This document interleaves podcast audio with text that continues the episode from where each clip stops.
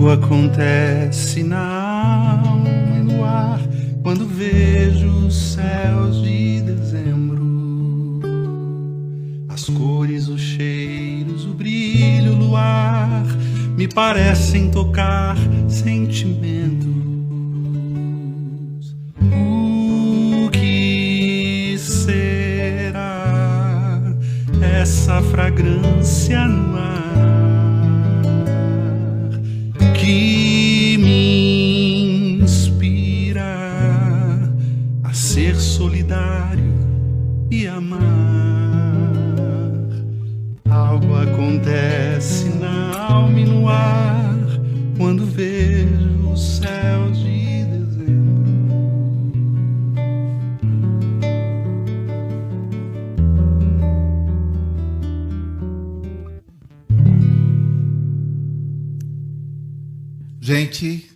vai ser fácil isso hoje. Ainda bem que eu trouxe até lenço de papel que, olha, começar eh, de um jeito diferente o podcast com essa voz linda do Jorge Camargo e essa canção Céus de Dezembro, que coisa mais linda. Seja bem-vindo a mais um podcast. Boa tarde, Pastor Will. Você já está com o olho marejado também. É hoje aqui vai virar a Foz do Iguaçu, Niagara Falls aqui hoje. Boa tarde, estou muito feliz. A gente começou esse dia incrivelmente bem com duas ativistas sociais aqui. Estamos aqui com mais uma. Estamos aqui com um músico de mão cheia. Hoje o negócio promete. E começamos dezembro com tudo, né, Pava? Quem não Sim Pode Crer, né? Coisa linda, né? Olha, muita alegria, graças à generosidade, ao carinho de vocês. A gente está no nosso 11 primeiro mês, né? Tirando os seus 60 dias de lua de mel, Ah, vai fazer direito, o quê, né? né? É, 11 meses, 7 milhões de views e aí são mais de 50 episódios e perto de 50 lives. A gente Isso deve estar batendo aí perto de 100 programas em 11 pra meses. caramba. Trabalhando bastante. É, não vou precisar de um advogado trabalhista, Não. mesmo porque seria você o meu advogado, né? Gente, alegria e a gente está preparando um mês de dezembro muito especial para vocês. Hoje a gente ainda tem um segundo especial de Natal. Você que é membro vai assistir ao vivo às 17 horas de Maria com o pastor Edson Nunes e às 19 horas, aberto para todo mundo, aquele que você está pedindo desde o primeiro dia, Caio Fábio ao vivaço aqui com a gente. Mas já vamos continuar no clima de Natal. Ah, não, olha, só que alegria eu tenho, a gente tem de receber aqui, ó, Dona Silvia Regina Jorge Kivitz. Até no nome ela já é sofisticadamente chique e linda. Obrigada, Pava. Alegria muito grande estar aqui com vocês nessa tarde. E falar que o céu, eh, que a atmosfera de dezembro nos inspira, né? Jorge, ainda bem que tem uns três meses que a gente está combinando o set list para hoje e tudo, né? É Seja bem-vindo mais uma vez, Jorge. Obrigado, Sérgio, Will. Alegria poder ver a Silvia, estamos juntos aqui. E é isso, vamos, vamos começar o nosso papo. Olha só, segundo pesquisa realizada pela Universidade de Harvard, ajudar o próximo faz bem ao coração, aumenta a imunoglobulina A, a vitalidade e a expectativa de vida das pessoas. Está querendo chegar nos 150, Will? Ó, tá aí, ó. Eu quero saber como você se sente sendo responsável por melhorar a saúde de tantas pessoas, doutora Silvia, porque você está você tá fazendo bem para a saúde de muita gente. Como que é isso, Silvia? Bom, primeiro, é um privilégio, né? Pela oportunidade que a gente tem de ser porta-voz de tantas organizações e projetos que muitas vezes anônimos, sem voz, para poder contar o que fazem, como fazem, como alcançam tantas pessoas. Então, poder ter essa oportunidade para mim é muito especial. E você disse algo interessante, né? Doar faz bem à saúde. E há uma frase que está pintada aí nos muros de São Paulo que eu gosto muito, que diz assim: quem doa vive mais. Quem doa vive mais. Não necessariamente no aspecto cronológico, mas em qualidade de vida, né? Faz bem para a saúde, para o bem-estar. E, acima de tudo, eu acho que é um sentimento de que eu faço parte de alguma coisa que faz diferença no mundo. Então, Isso, para mim, é, é algo que eu recebo com gratidão, como participação, como a minha contribuição que eu posso fazer. Vamos fazer uma viagem no tempo, Silvia. Dia 27 de outubro de 2002, foi ministrada na IBAB a mensagem A Utopia Cristã. Sim. A pregação motivou muitas pessoas a compartilhar o pão e, naquele ano, a comunidade apoiou nove organizações e projetos sociais missionários. Você se lembra de como as coisas aconteceram naquela que foi a primeira campanha? Sim. Conta pra gente um pouquinho dos bastidores aí. Lembro, 2002. Era dia 12 de outubro, dia da criança. Eu e a Edi estávamos em casa assistindo um jornal. E era uma matéria sobre uma escola que levou os seus alunos a ter uma ação com as crianças numa comunidade carente em algum lugar em São Paulo. E ele virou para mim e disse: E o que, que a nossa igreja está fazendo hoje? Olha, tem uma atividade bem especial para as nossas crianças. Ele falou: Para as nossas crianças? É, as crianças da IBAB. E para todas as crianças. E aquilo caiu fundo no meu coração, reconhecendo que só as nossas crianças é muito pouco. Existem todas as crianças. E aquilo já começou um movimento de olhar para fora. E esse sermão da utopia cristã, ela, ele acontece nesse período de outubro em que há um grande movimento do Betinho, uh, irmão do Enfio, falando sobre uh, a questão da fome. E era esse projeto né, de cidadania contra a fome. E olha que interessante, isso é 2002, nós estamos em 2022. Mais de 33 milhões de pessoas passam fome. Isso é grave. Então, naquele momento, mediante esse sermão, eu diria que foi uma profecia sobre nós, houve uma mobilização. Nós temos que fazer alguma coisa que se estenda para além dos nossos muros, na época tenda, né? para além da tenda. E a gente já apoiava algumas organizações. É, Lar Batista de Crianças, Recanto dos Avós, por Laibab ser uma igreja batista, ela já tinha esses apoios. Geame, por causa de uma pessoa ligada e mais algumas. E aí nós pensamos, puxa, essas organizações já atendem tantas famílias, a EB, Associação Evangélica Beneficente. Então vamos fazer um movimento que iniciou com alimentação, cestas básicas. Então, naquele dezembro, a gente decidiu celebrar o Natal servindo duas mil e duas famílias. Duas mil? Sim. Uau! Porque levantamos um recurso de 80 mil reais cada cesta básica. À época, uma, uma boa cesta básica era 40 reais. Então, nós queríamos levantar duas mil cestas básicas. Ela lembra os valores todos. Lembro.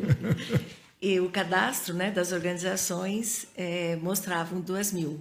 E nós levantamos 80 mil e 80 reais. então, em 2002, foram 2.002 cestas básicas.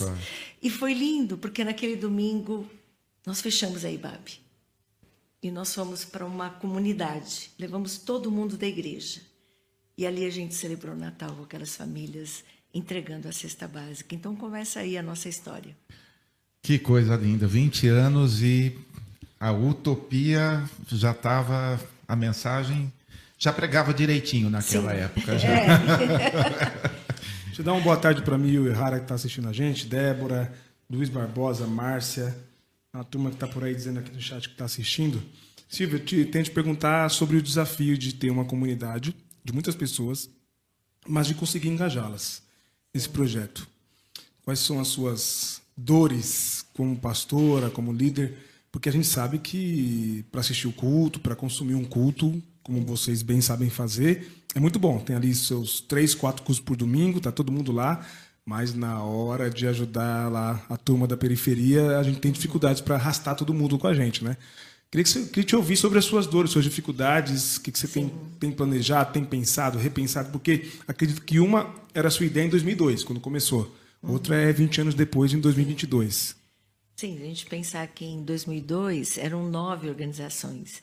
Agora são 52 organizações é, em oito estados brasileiros e em oito países, quatro na África, continente africano. E a sua pergunta, ela é o diferencial, né? Como engajar, é, como transformar ouvinte em doador. E não apenas o doador do valor econômico, mas o, o doador que compra a causa. Né? Como transformar um seguidor de, de mídias sociais em doador? Então, esse trabalho de compartilhar, de levar para perto das pessoas o que as organizações fazem, é, como elas chegam, que tipo de trabalho elas desenvolvem, que atividades, como impacta diretamente as pessoas atendidas. Então, é um desafio traduzir o que as organizações fazem para a comunidade de maneira geral. E se você pensar no IBAB, a gente tem uma média de 6 mil pessoas por domingo e um grupo enorme no digital, fruto ainda consequência da pandemia e porque chegamos em vários lugares no Japão e outros países e tudo mais. E você usou a expressão o consumidor do produto, do produto religioso. Mas como é, tocar esse coração para que ele diga, puxa, eu quero fazer parte de algo mais importante ou de mais significado.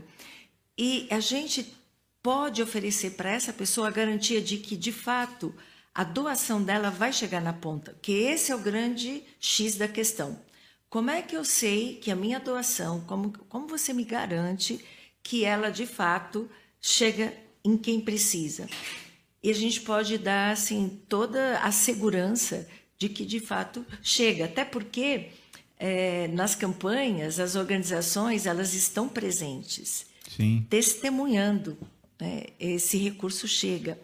Teve um jantar, um almoço, teve, alguma teve. coisa na, semana passada? Na quinta-feira, a gente recebeu funcionários e voluntários das organizações de São Paulo, por conta da questão geográfica. Eram 600 pessoas. 600 pessoas, os voluntários das, das ah, ONGs, organizações de São Paulo. Imagina como que iria reunir gente de oito países aí, né? Exatamente. Que lindo. Então, é, é essa oportunidade de interagir com essas pessoas. E as que estão em São Paulo, das 52, 33 organizações estão no estado de São Paulo. É, maioria capital e depois, por exemplo, Vale do Ribeiro, o menor IDH do Brasil. Lá nós estamos, um trabalho maravilhoso. ah, a organização Salvar Vale do Ribeira, onde ali, além de toda a atividade com as crianças no contraturno escolar, eles ali têm a causa de trabalhar contra o trabalho infantil. É uma realidade. Vale do Ribeira, sete horas de viagem. As crianças trabalham na plantação da banana, na plantação do tomate. O tomate, é, eu fui aprendendo com eles, é, é o, o que mais recebe agrotóxico e eles se contaminam, as crianças adoecem. Então, como chegar nesse lugar? E ali essa organização, ela, ela alcança essas pessoas de diversas formas, porque a grande questão para uma organização, ela supre uma necessidade imediata, mas junto com essa necessidade tem tantas outras, e como ela pode, até num trabalho em rede, tentar alcançar. Então, é isso tudo que a gente busca fazer, trazer tudo isso para perto é, das pessoas, para que elas digam: puxa, o que eu estou ouvindo não é só da Silvia, é também da Joana, que coordena o projeto que está na Cracolândia. Quando ela conta das crianças, quando ela fala né, de sonhos que estão se transformando em realidade. É, mas ainda continua sendo um desafio, cada vez mais trazer mais para perto essa experiência para as pessoas é, não só conhecerem, mas se envolverem. Proporcionalmente, em 2002 tinha mais pessoas envolvidas, engajadas, assim, pensando e hoje tem menos, como é que é? Porque eu imagino que hoje a igreja tenha mais Sim. pessoas, mas ajudando. Mais pessoas. Hoje tem mais? Atualmente, mais pessoas. É, o número aumentou, né? Então a demanda também é, ela é maior. E dentro do nosso projeto de campanha, e que vai além do período da campanha, nós temos muitos voluntários da IBAB engajados. Por exemplo, as irmãs do Sérgio. Elas, ontem à tarde, estavam numa unidade da FEBEM, a unidade feminina, lá com aquelas moças que cumprem é, privação de liberdade dentro de uma atividade. Elas estiveram comigo e mais algumas no aeroporto de Guarulhos, indo lá conhecer a realidade daquele grupo de quase 200 afegãos e fomos levar doações, fomos conhecer de perto. Luciana atendeu até, né, como Sim. médica, uma pessoa e de tantas outras pessoas que eu poderia falar que estão envolvidas com os projetos. E, e isso dá uma credibilidade muito grande, porque quando vem perguntar para mim sobre um projeto, eu sei que tem um voluntário, eu digo, pergunta para ele, pergunta para ela. Então, esse é um processo que não é tão simples, mas é desafiador. Vamos fazer um convite musical, Jorge? Vamos, vamos fazer um convite. Queria fazer um adendo aqui, Sérgio. É, todo mundo que acompanha o, o, podcast sabe da sua competência como jornalista, mas pouca gente sabe que você também é músico, que você é produtor. Pô, isso não foi combinado. Você é né? Eu insisto sobre isso aqui. Não é isso, fica negando, Jorge. Ele gosta de negar, não, é isso, nada, é, então, nada. Diga você então, Jorge. Então, estou dizendo. Então, assim, vamos fazer, um, vamos fazer uma canção natalina. Eu vou pedir que você me acompanhe, inclusive. Olha Até para o pessoal só, checar essa informação. Confirmar. Confirmar, né, tipo, Vamos fazer em Ré maior. Ré maior, o ex, é, é, de Fiéis, não é isso? Espera aí, deixa eu achar aqui. Muito bem, vamos lá. Fazer juntos. Ó vinde fiéis, triunfantes, alegres, sim, vinde a Belém, já movidos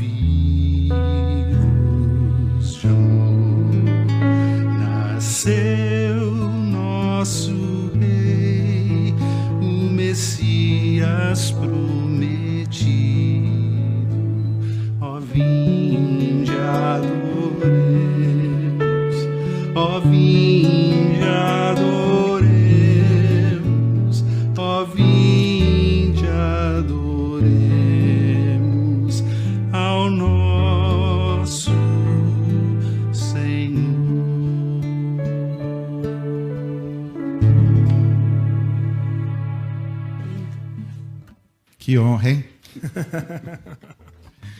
Olha só, a pandemia, Silvio, acentuou um fenômeno em que os internautas escolhem mensagens quase à la carte hoje, de casa. Tipo, rap, o iFood. Não, hoje eu quero ouvir fulano. Não, eu quero ouvir fulano, eu quero ouvir fulano. Para muitos, ouvir pregações é quase uma forma de entretenimento, porque você escolhe, está em casa então, a, aquela palavra que transforma, que a gente vê a, a veia do pastor, assim, do Nilson Gomes pulando, assim, aquela coisa, assim, a oratória hoje ficou tudo num plano secundário. Porém, uh, servir me parece que não tem jeito de você servir sem se envolver. Servir transforma. Foi bem parecido com o que o Will perguntou, mas como que a gente faz para sair do coração para o braço?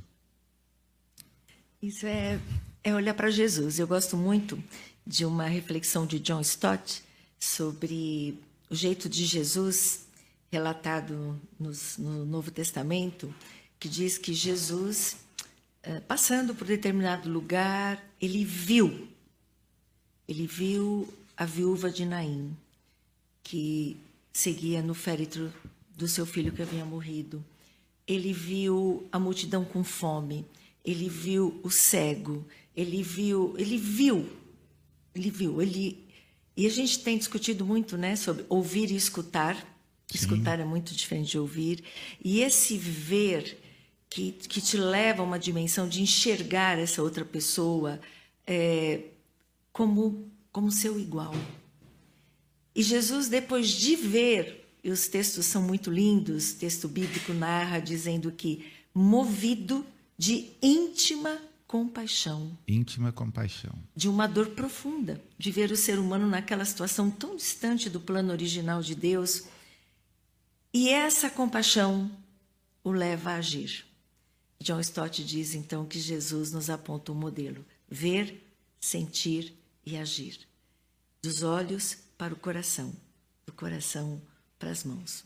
E quando uma pessoa está distante, em termos virtuais, mas ela mora em algum lugar, ela está localizada no tempo e no espaço, geograficamente, ela tem olhado para quem está à sua volta, ela tem feito esse exercício é, de sair para a rua e ver o que acontece e de alguma forma ser tocado. Diz o ditado, né? O que os olhos não veem, o coração não sente. E acho que esse é um perigo hoje é, do mundo virtual. Você se fecha num, num escritório e sua vida passa ali dentro, sem nenhum contato externo, sem nenhuma percepção do outro real. Né? Então, é, ele não está na IBAB, ele não está em São Paulo, mas ele está em algum lugar que com certeza há pessoas e que ele pode olhar e pode ser mobilizado. Eu sempre digo que não é a gente que tem uma causa, é a causa que tem a gente. E você tem inúmeras causas em função das necessidades humanas, mas tem uma que me, me captura, tem uma que fala comigo. Essa é a minha causa. Então, quando eu vejo pessoas com esse perfil ligados a essa causa e o meu coração, né, ele arde por algum sentimento e dizer, puxa, eu posso fazer algo, podemos fazer juntos. E isso me leva a agir. Então eu acredito, uma frase que você disse há pouco, esse amor, ele ganha concretude. E é o que João diz, né? Que a gente não ame só de palavra, mas de fato e de verdade. E esse é um desafio que e uma realidade que me preocupa. Os nossos adolescentes, os nossos jovens, eles cada vez mais é, vivendo esse mundo virtual, perdendo, perdendo cada vez mais a realidade, o contato com a realidade. É, então, quando você diz puxa, como que é servir? E a pandemia, ela teve dois lados. Ela teve o lado que, que fechou de alguma forma, né, até por questão de cuidados, mas nunca houve tanta mobilização uh, humanitária e, e, e doação como na pandemia. Isso são estudos recentes de institutos que trabalham com essa questão que mostram Alguém já me perguntou: você acha que a pandemia deixou as pessoas mais solidárias? Não necessariamente, mas quem já era solidário ficou mais. E algumas pessoas que precisavam até né, de um toque se tornaram, mas não necessariamente pela situação em si, automaticamente se tornaram solidárias. Né? Mas é expressivo o número uh, de doações nos dois anos de pandemia. E isso é fato, nós também vivemos isso na IBAB, comprovadamente. É, e acredito que até esse sentimento né, de, de eu estar tão distante, dizer, puxa, mas eu posso fazer alguma coisa, posso teclar um botão e uma oferta vai chegar e vai fazer diferença. Né? Então, é, nesse sentido, continua sendo um grande desafio para todo mundo, mas quando você vive a experiência de doar e se envolver ah, meu amigo, aí você se torna um ativista, você se torna um defensor dessa causa, você se torna um divulgador dessa causa. E aí, um movimento muito bonito. Teve, durante a pandemia, algumas ações pontuais, emergenciais, né? Pontuais parece que não escolhemos, não, não foi escolheu. Aconteceu e rapidamente como que foi a participação é, da IBAB na crise de oxigênio. Foi uma campanha Sim. super rápida e Sim. de resposta. Sim, foi né, aquele grito, né? Amazônia sem respirar, né, sem oxigênio. E, e esse é um processo dentro do meu próprio trabalho de contatar a ponta. Quem é que está aí e que a gente pode fazer a ponte? Então, juntamente com Visão Mundial e uma outra organização local, nós começamos os contatos e a garantia, se eu levantar aqui o recurso, é, ou mesmo a compra, chega até aí, como que pode ser feito a garantia da entrega, onde, os critérios. E foi muito interessante que nós lançamos praticamente a campanha durou uma semana. Uma semana. nós levantamos o recurso e aí essa mobilização que é linda, eh, pessoas da IBAB ligadas à aviação, porque foi transporte aéreo. Então, ligados à aviação, como é que a gente consegue, por ser uma causa humanitária, que eh, o custo desse transporte aconteça dentro de uma condição viável, chegando lá, policiamento, porque estavam eh, atacando os caminhões de oxigênio tal a, a gravidade da situação. Então, como vai ter um, um policiamento para garantir que vai chegar? E havia uma preocupação nossa de chegar nas comunidades ribeirinhas. É, o Ama Amazonas é praticamente né, comunidades ribeirinhas. Sim. E o barco, não, a igreja presbiteriana X vai ter os barcos. Então, ok, então nós podemos chegar. Então, fazendo toda essa operação, que chegasse lá e fazendo essa prestação de contas. Mas quando você tem, por exemplo, a mídia, de forma geral, trazendo a questão da necessidade do oxigênio, quando a gente lança a campanha, as pessoas já estão sensibilizadas.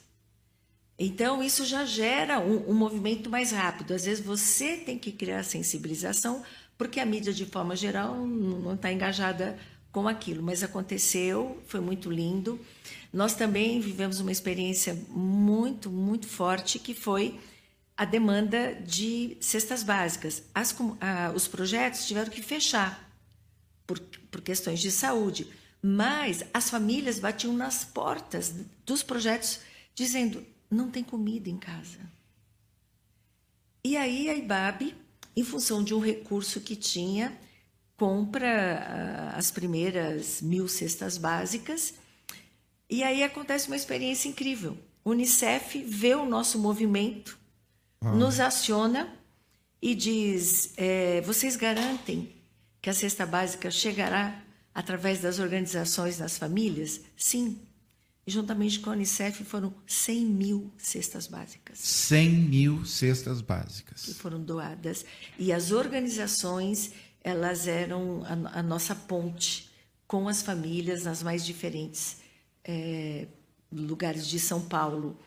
Então, quando a gente fala né, dessa, desse compromisso de doar, é, aonde chega, o, o, que ela, o que faz uma doação? Seja em dinheiro, seja num bem, ela, ela é vida para uma família que não tinha o que comer e que recebe essa cesta. E aí acontece né, um movimento muito grande de muitas ações é, e engajamentos pessoais, porque quando você tem o macro e você diz, puxa, eu também posso fazer isso. Então, pessoas da comunidade diziam, olha, uh, eu, eu estou apoiando também algumas famílias com cesta básica. A IBAB está fazendo, mas nós também estamos fazendo, inspirados pelo que a IBAB está fazendo. Então, esse movimento, mesmo diante de uma situação tão difícil e tão trágica que foi a pandemia, ela trouxe sinais, sinais do reino de sinais Deus. Sinais né? do reino. Eu tô, eu quase não ouço nada sobre tudo isso, tá? Eu também sou da IBAB porque eu escuto todos os dias, é, em todas as pizzas, em todos os almoços, a gente está falando de alguma coisa. Eu estou sempre sabendo de tudo, mas é, ouvindo da Silvia não tem jeito do coração não ficar assim absolutamente amolecido e envolvido, não é isso, eu? Deixa eu fugir um pouco da pauta e fazer uma pergunta aqui para você. Você é companheira, esposa de um dos maiores pregadores, líderes e etc. do Brasil, mas é, pouca gente sabe que do lado do Ed, tem uma grande mulher, como você é. E a sua igreja, a sua comunidade, que é quem interessa que saiba, sabe disso. Né? É, como é que você, o que, que você pensa sobre esse apagamento da mulher no Brasil, e não só no Brasil, mas no mundo inteiro, quando o assunto é ministério pastoral? Uhum. Porque é sempre a mulher do pastor, né? a mulher do fulano. Sem nome, fulano, né? Sem nome, né? Como é, como é que você lida? Porque é difícil. Tudo bem, seu nome tem uma força enorme. Todo mundo, acho que muita gente conhece a Silvia, mas ainda há muita gente que não conhece, que só conhece o Ed. Né? Mas a Ibabe não é só o Ed. Né? A Ibabe é muitas, são muitas outras pessoas, inclusive o Ed. Então, o que você pensa sobre é, os desafios da mulher no ambiente do, da pastoral mesmo? Sim. E, de fato, de maneira geral, essa realidade do, da invisibilidade da mulher é muito presente. No meu caso, a história é um pouco diferente, porque eu sempre fui da IBAB, desde pequena. E quando nós casamos, é, nós estávamos em Jundiaí. Nós casamos e Ed foi pastorear a igreja de Jundiaí, Igreja Memorial de Jundiaí, por dois anos.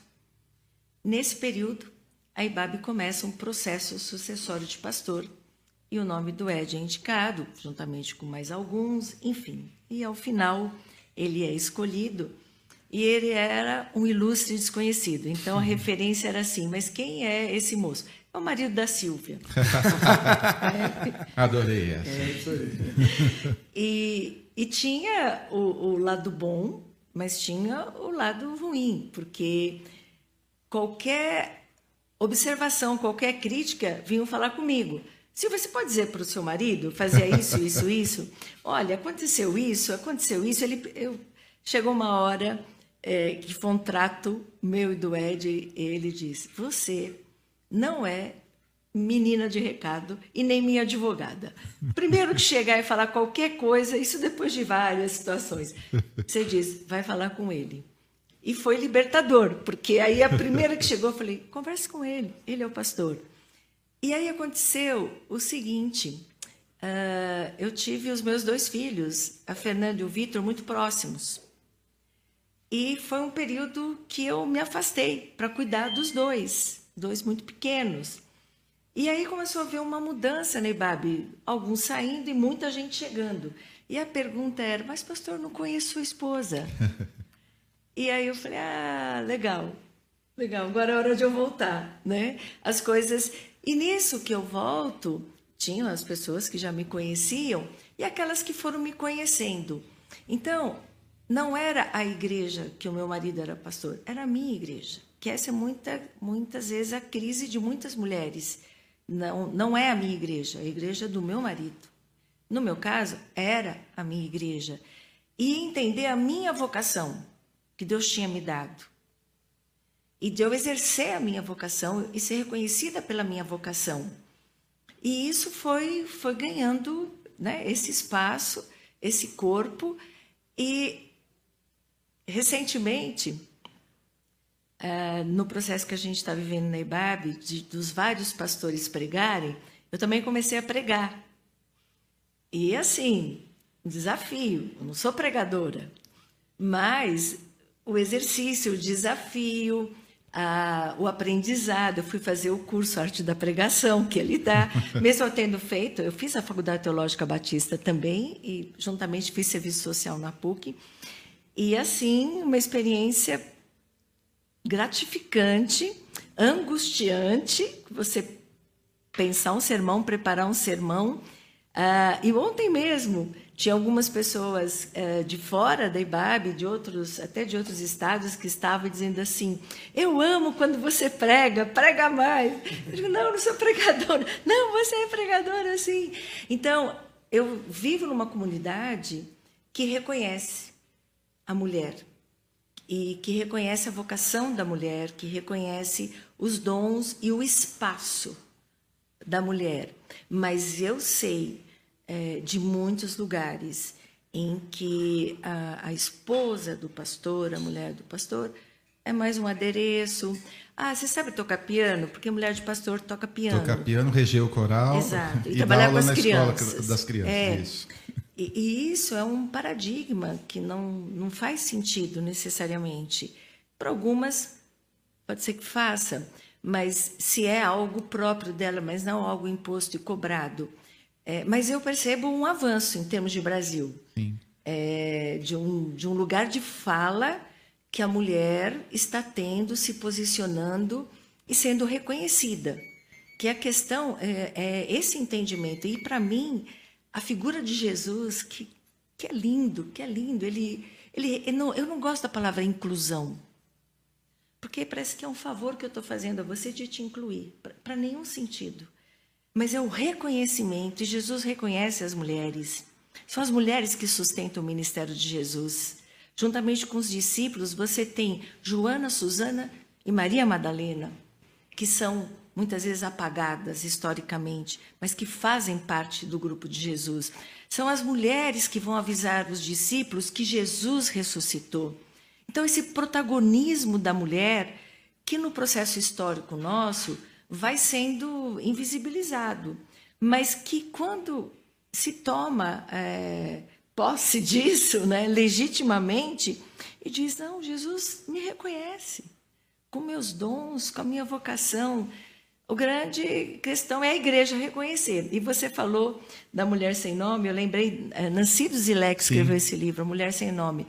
Ah, e, a, e essa quem é? É a mulher do pastor. Não tem nome, não tem identidade própria, não tem é, a própria história dela. Né? Mas isso é uma conquista também do movimento das mulheres, né? da, da sororidade, de, de olhar e dizer, não você tem sim, né, desse encorajamento mútuo. Ela vai ficar morrendo de vergonha agora, mas vou mandar recadinho direto para o maridão. Ó, eu sempre falei isso para você é, quando a gente está junto, então agora eu vou falar em público, tá? A IBAB é o que é pelo protagonismo do trabalho de ação social da dona Silvia Regina Kivitz. E você prega super bem, você é o máximo, etc. Mas a IBAB é o que é ou a grande parte da, daquilo, da riqueza que a IBAB, na verdade, quase que limpa um pouco da imagem do evangélico no Brasil, é graças ao trabalho de ação social, não desenvolvido pela sua esposa, você que é marido, marido dela. Pronto. Obrigada, pronto, falei. Eu sei que eu vou apanhar depois, mas beleza. Vamos mais uma música aí, Jorge? Vamos lá, Sérgio. Todas elas em cima desse tema desses dias que a gente está vivendo, né? Algumas são hinos super tradicionais. E quem diz que nós não somos conservadores? Pelo menos nesse sentido, né? A gente conserva boa música. Conservamos é, aquilo que é bom de ser conservado. Isso aí. Por favor, me acompanha, vamos lá. Também é maior, vamos lá. Eis dos anjos harmonia, cantam glória aos homens, que alegria, paz com Deus em plena luz. Ouçam povos exultantes, erram hinos triunfantes, aclamando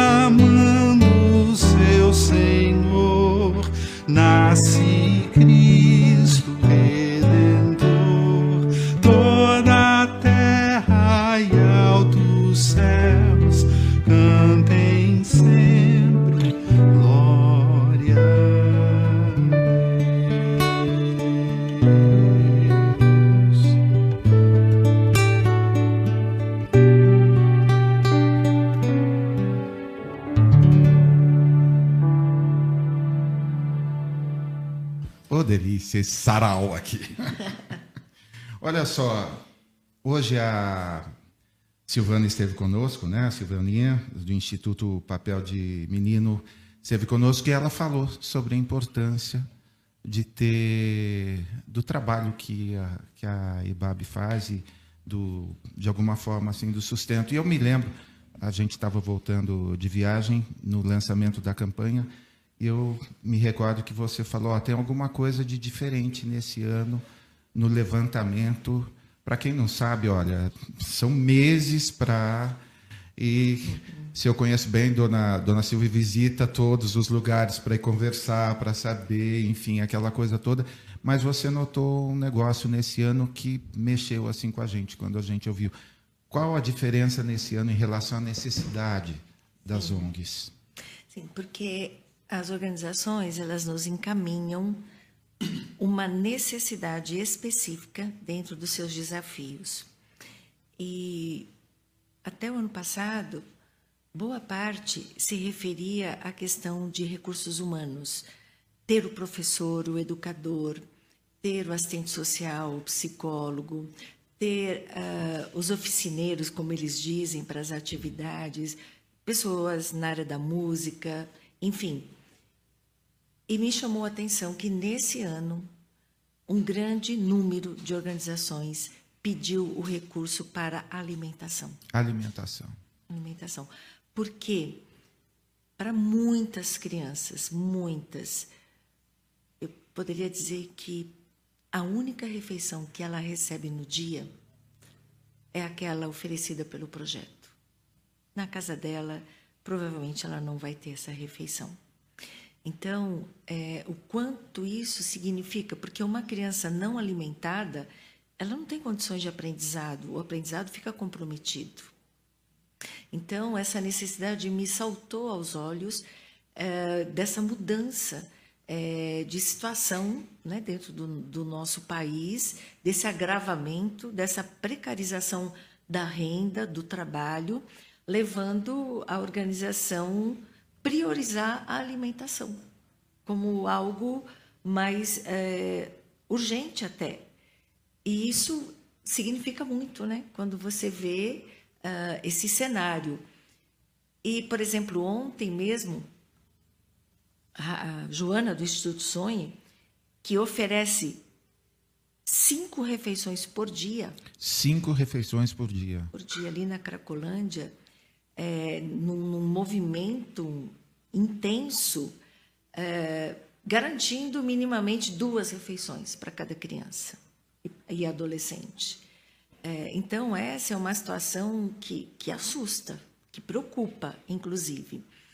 É, por outro lado, a gente também vai percebendo, e é um compromisso da Rede BAB, o recurso financeiro é uma parte a gente tem um compromisso no que a gente chama do fortalecimento institucional, na capacitação. Então, são muitos cursos durante o ano, uh, são muitas formações, uh, são trocas entre as organizações para que ela alcance, em algum momento, uma melhor condição e uma sustentabilidade financeira. Então, lá no Vale do Ribeira, por exemplo, eles já estão com uma cooperativa. Olha só. É, fazendo geleias de morango, uh, doce de abóbora e, e, outros que a própria uh, terra produz e transformando aquilo uh, de acordo com todas as, as, orientações que precisa ter, os reconhecimentos, os créditos, enfim. Então, nós, nós estamos trabalhando com as organizações para que elas, de alguma forma, desenvolvam algo dentro da, da sua vocação e da sua condição, que, que possa contribuir né, para a sua sustentabilidade. E isso tem, tem assim, é, empolgado a gente. Né? É, Ação Vida, ela está no. Cabo Sul, em Guarulhos, é uma área de alta vulnerabilidade. Aliás, todos os projetos que nós apoiamos, a maioria está em áreas de alta vulnerabilidade social. E ali é uma área de preservação ambiental onde eles estão. Então, as famílias foram sendo empurradas para lá, famílias extremamente pobres. E aí, capacitações, orientações, como participar de um edital, como solicitar uma verba. Eles conseguiram montar uma oficina de costura. E as mulheres estão lá costurando, já recebendo encomendas, para que eh, as organizações de diferentes formas possam também é, produzir algo que traga a ela uma condição financeira, até para que a gente possa apoiar uma outra uh, necessidade que dê mais liberdade para ela, né? Mas esse esse é um fato é, que eu espero né, que para o próximo ano comece a se modificar. Olha só. Cleuci, a gente tem o. Eu não a gente não tem os números atualizados, mas eu peguei hoje de manhã. Só para a gente mostrar, olha só, a gente está com 1 milhão e 58 é, arrecadados, é, 2.113 pessoas participantes, isso é assim, muito importante.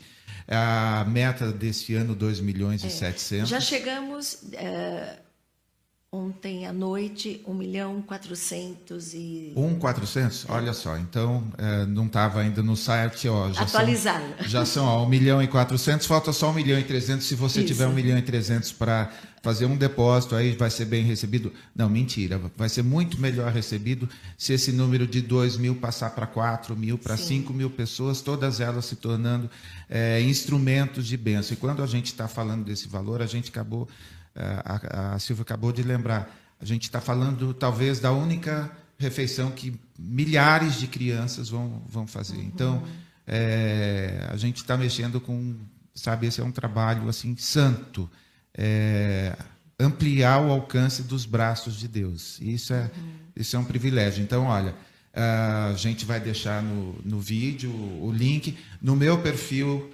eu coloquei o link direto onde, onde você doa, está lá no meu Instagram, vou colocar no Twitter também, todos os outros aí, para que você participe. Olha só, tem muita gente. Uh, pode ser pouquinho a sua uhum. contribuição, mas talvez vai ser a única refeição uh, de alguém. É isso, Will. É isso, é isso. Vamos para mais uma música aí? Vamos lá.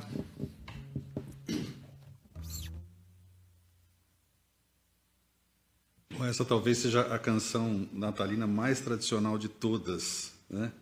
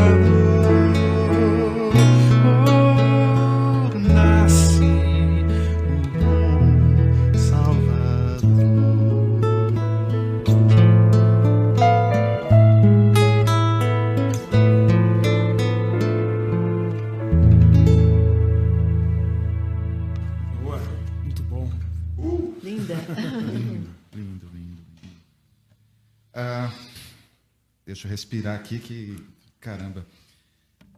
A ação social da IBAB inspira e fortalece a imagem, como eu disse há pouco, tão desgastada da igreja do rebanho.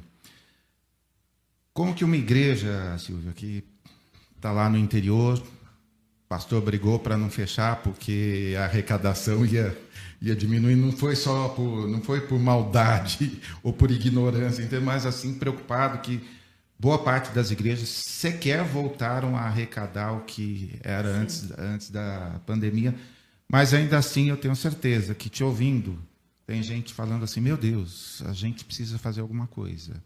É, o nosso entorno poderia ser melhor se a gente uhum. fizesse. Por onde começa? Primeira coisa é conhecer a comunidade onde você está. E nós, tradicionalmente, as igrejas, históricas, de maneira geral, a gente tem um recurso muito precioso.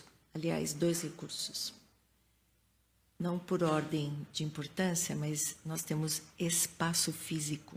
Espaço físico, lindo. Muitas vezes fechado a semana toda. Frank Viola fala disso, né? O quanto pesa a manutenção dos prédios. Sim. É, o quanto pesa no orçamento e, e, e sem uso, né? É. Subutilizado, é, né? Com medo que vão sujar as paredes, enfim. Uh, então, a gente tem, tem um espaço físico excelente. O que nós temos também? Gente. Porque, com certeza, se você lança um desafio para a igreja, as pessoas vão é, se apresentar e vão se envolver. Então, normalmente, Durante muito tempo eu fiz esse tipo de consultoria, ainda faço. Recente fiz até por Zoom com um, uma pessoa no interior de Pernambuco, a igreja muito pequena, muito simples, e ela dizia: Eu não enxergo. Eu falei: Tem sim, tem o que ser feito. Falei, por exemplo, uh, as crianças que estão na escola, a gente tem uma questão gravíssima e a pandemia reforçou isso.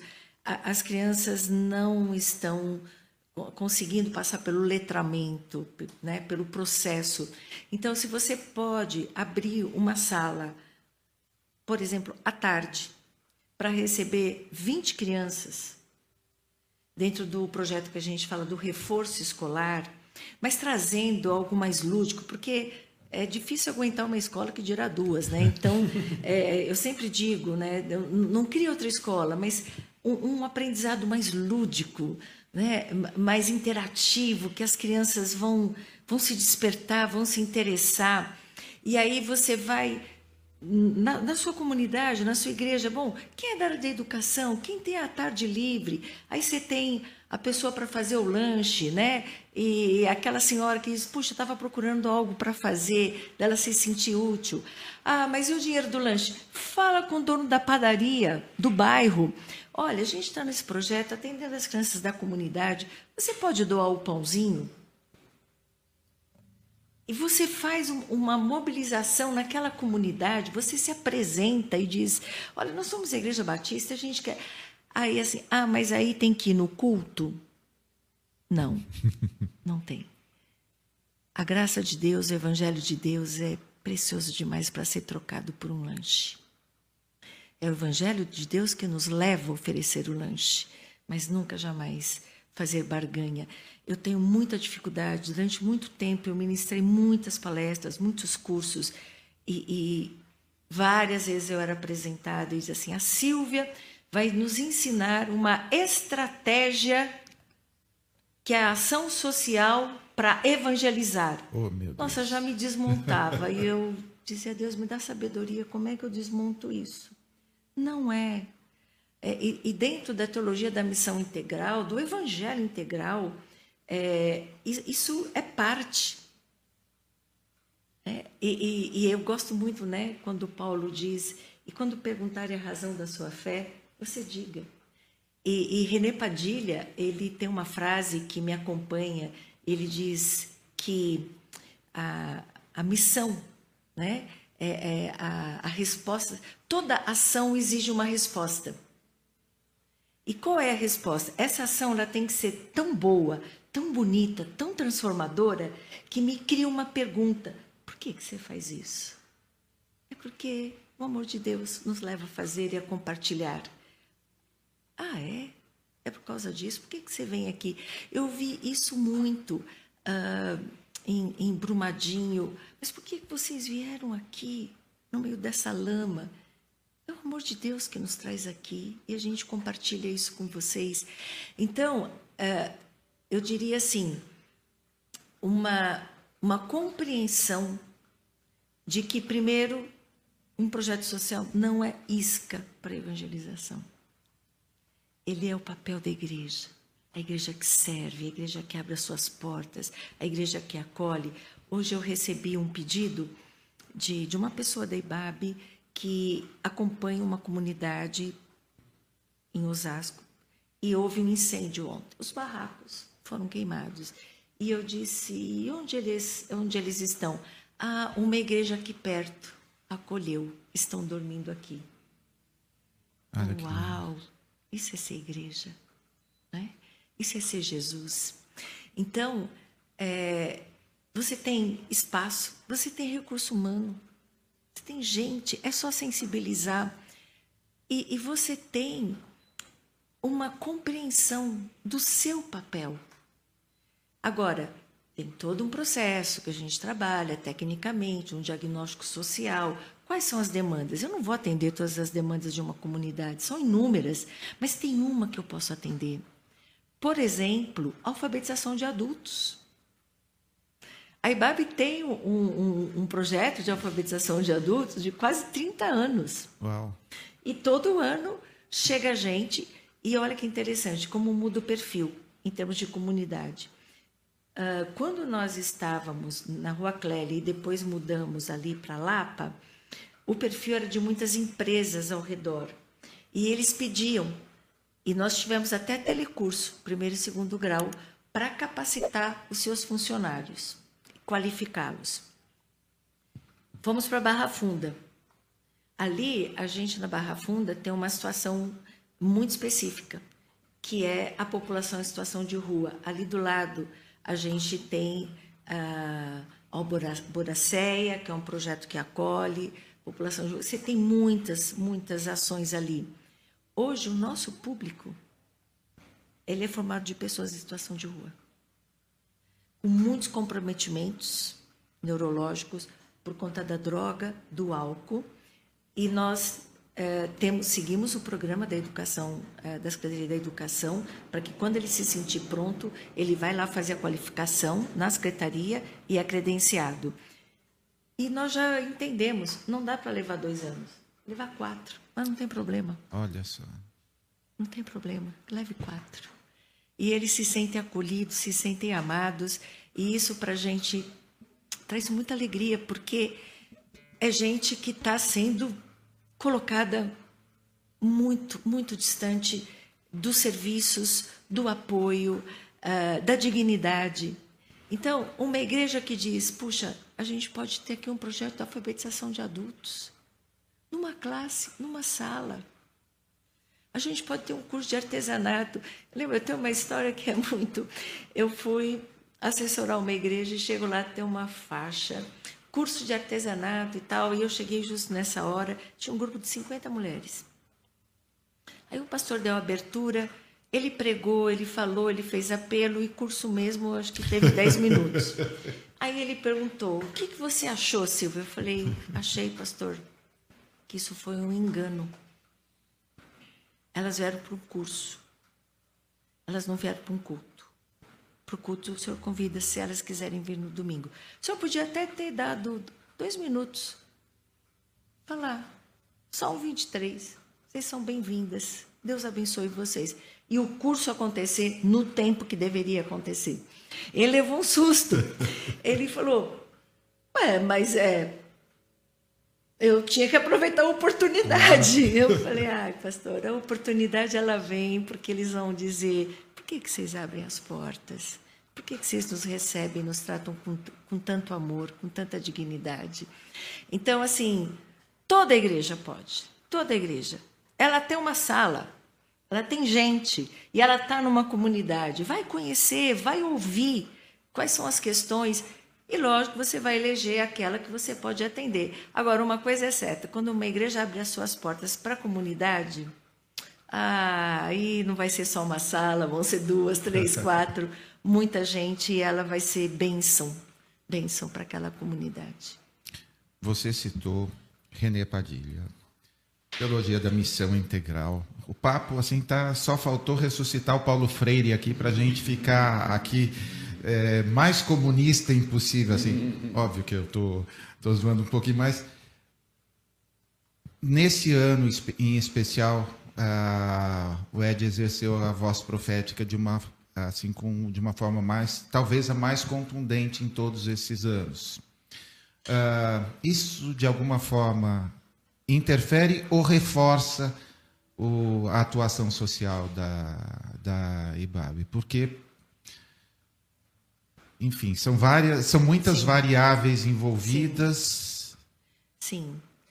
Não, eu penso que de forma geral o desgaste né, que esse processo político e essa última campanha eleitoral trouxe, ela ainda tem desdobramentos que, infelizmente, acho que ainda vamos colher. É, e posicionamentos é, que partiram é, para uma decisão ou de não continuar na igreja, de procurar uma igreja mais coerente com a sua posição, mas que é, impacta, interfere, no sentido de que aquele grande grupo né, que participava já não participa com essa intensidade. Mas, por outro lado, a gente tem ganhos, porque chegam novas pessoas e pessoas que estão uh, identificadas com esse nosso compromisso de ser uma comunidade que quer sinalizar o reino de Deus, que quer servir, uh, que quer colocar os seus recursos à disposição, que quer abençoar pessoas em nome de Jesus, uh, que quer viver de fato né, o Evangelho nessa, nessa dimensão. Então, tem perdas, mas tem ganhos. Impacta, impacta, mas há ganhos também e de pessoas muito comprometidas. E foi muito bonito ver. É, nas campanhas a gente faz a camiseta, né? Com o tema, que é um tema pensado a partir de toda a leitura ao nosso redor, de um diagnóstico que a gente faz e, e de tantos sinais de morte. Uh, de tanto adoecimento mental, emocional, das pessoas se, se fechando e como uma declaração profética, né? Hoje é dia de viver, a despeito de todas as forças e expressões de morte ao nosso redor. E ontem foi lindo de ver a igreja toda, quase toda, de camiseta da campanha. Que legal. Então, é, talvez financeiramente, de, financeiramente dentro de um, de um valor X, é, ela não alcance, mas eu quero, eu sou parte disso com uma oferta menor ou não, mas eu, eu, tô, eu vesti a camisa, hein? literalmente. né? Então a gente é, percebeu isso e, e, e, isso alegra muito a gente. Então, assim, todo o processo, todo o movimento de posicionamentos, você tem, né? Perdas e ganhos. Mas eu, eu fico feliz e muito, muito orgulhosa da minha comunidade é, do esforço de todo mundo. Eu sei que tem famílias muito carentes, porque a gente tem é, um recurso de apoio a famílias da IBAP. E semanalmente eu sou acionada sobre esses recursos para pagar um aluguel atrasado de muitas pessoas que perderam seu emprego, de uma medicação, de alguma coisa. É, então a nossa comunidade ela também tem é, as suas necessidades e carências e a gente busca suprir né, essas, essas situações. Então, a gente sabe é, que, que a precarização econômica do país alcançou, e como você disse, muitas igrejas pós-pandemia vivem uma outra realidade, e acho que isso é de forma geral. E a gente precisa ser realista, é, reconhecer, mas também celebrar é, o que há de novo, né? É, quem chega e, e, soma com a gente. Silvia, tem uma pergunta da Débora aqui no chat. Tá interessante o apontamento que ela faz quando ela diz o seguinte: tem muita gente que, por conta da pandemia, não quer voltar para a igreja por N motivos. Sim. Mas parece que agora acentuou o negócio. Mas quer servir de alguma forma, quer ajudar de alguma forma. Não quer estar no ambiente da igreja, a maioria delas feridas, desgastadas, uhum. né? gente com muito tempo de igreja, já está já cansada, mas não perdeu o apetite, digamos assim, social. Né? O que você recomenda para essas pessoas? O que você poderia sugerir para elas? Sim. É, existem muitas organizações em qualquer lugar da cidade, muitas organizações sérias, comprometidas. Então, identifique na sua região uma organização. Você acessa o Google, você tem isso. Uma organização e perceba é, uma, uma contribuição sua é, do que eu posso fazer. É, então, é uma organização que trabalha com crianças, que trabalha com adultos. Qual é?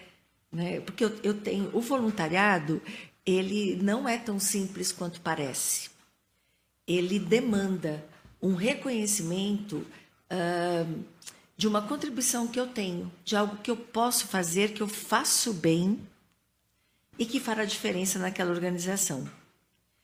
E aí eu digo, bom, então isso se encaixa mais com criança, com adolescentes, com jovens, com idosos. Hoje nós temos uma situação alarmante no Brasil e, e estatisticamente comprovada a, a população brasileira já inverteu a pirâmide. O Brasil não é mais um país de jovens. Hoje há mais netos, há mais avós do que netos. E a grande questão dos idosos é a solidão. Então, puxa, eu posso estar num, em algum projeto de atividade com idosos. A coisa que o idoso mais precisa e sente falta é de ser ouvido. Porque em casa, ah, vovó, você já falou isso dez vezes. Ah, não quero ouvir. Já falou, vovó? Já falou, vovô? Aí eu, eu, eu quero ouvir, quero ter uma escuta amorosa. Eu quero propor um jogo de memória para eles, uma brincadeira. Eles adoram música, adoram música. Eu sei porque nós temos o grupo da terceira idade na IBAB já há muitos anos. Mas olha que interessante, o grupo não voltou. Os dois anos de pandemia trouxe um envelhecimento, acelerou o envelhecimento. Nós todos adoecemos na pandemia, de alguma forma, emocionalmente, fisicamente. É, e os idosos fechados também adoeceram. Em dois anos, nós perdemos sete idosos, não por Covid, mas por outros adoecimentos. E eles envelheceram demais. E a, a faixa etária, a média de idosos do meu grupo, na IBAB, é 80, 90 anos. Não conseguem mais pegar o ônibus, pegar o metrô. Então, nós fazemos um pastoreio é, via WhatsApp com eles dificuldade enorme. Então, nós estamos estudando, fizemos já uma experiência no sábado dos filhos trazerem de carro, como que é isso, dá certo. Então, estamos avaliando.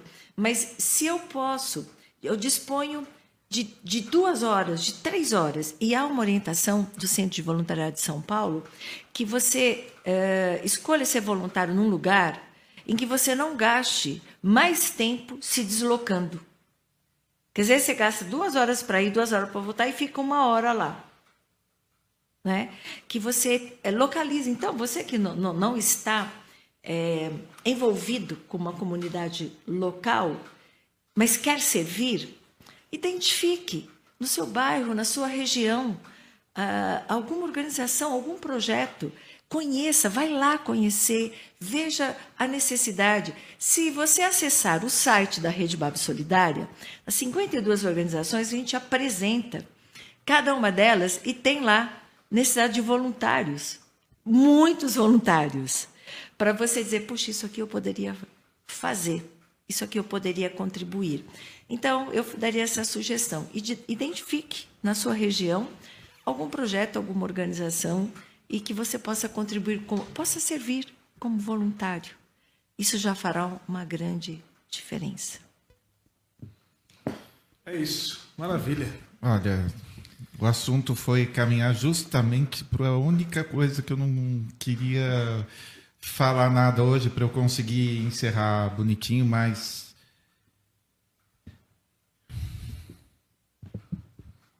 o lencinho está do lado aí, né?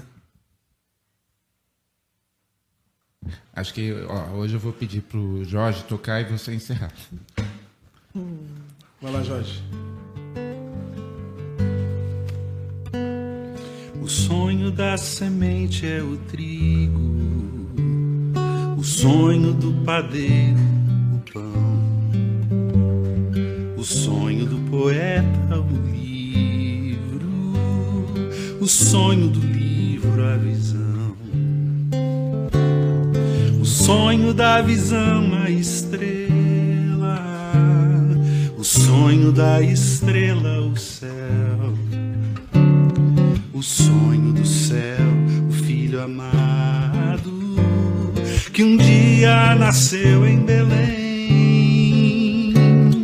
e foi qual semente que morre, foi qual poeta que foi como a gente que parte, que come pão, livro, estrela e céu. Foi qual semente que morre, foi qual poeta que canta, e foi como a gente que parte, que come pão,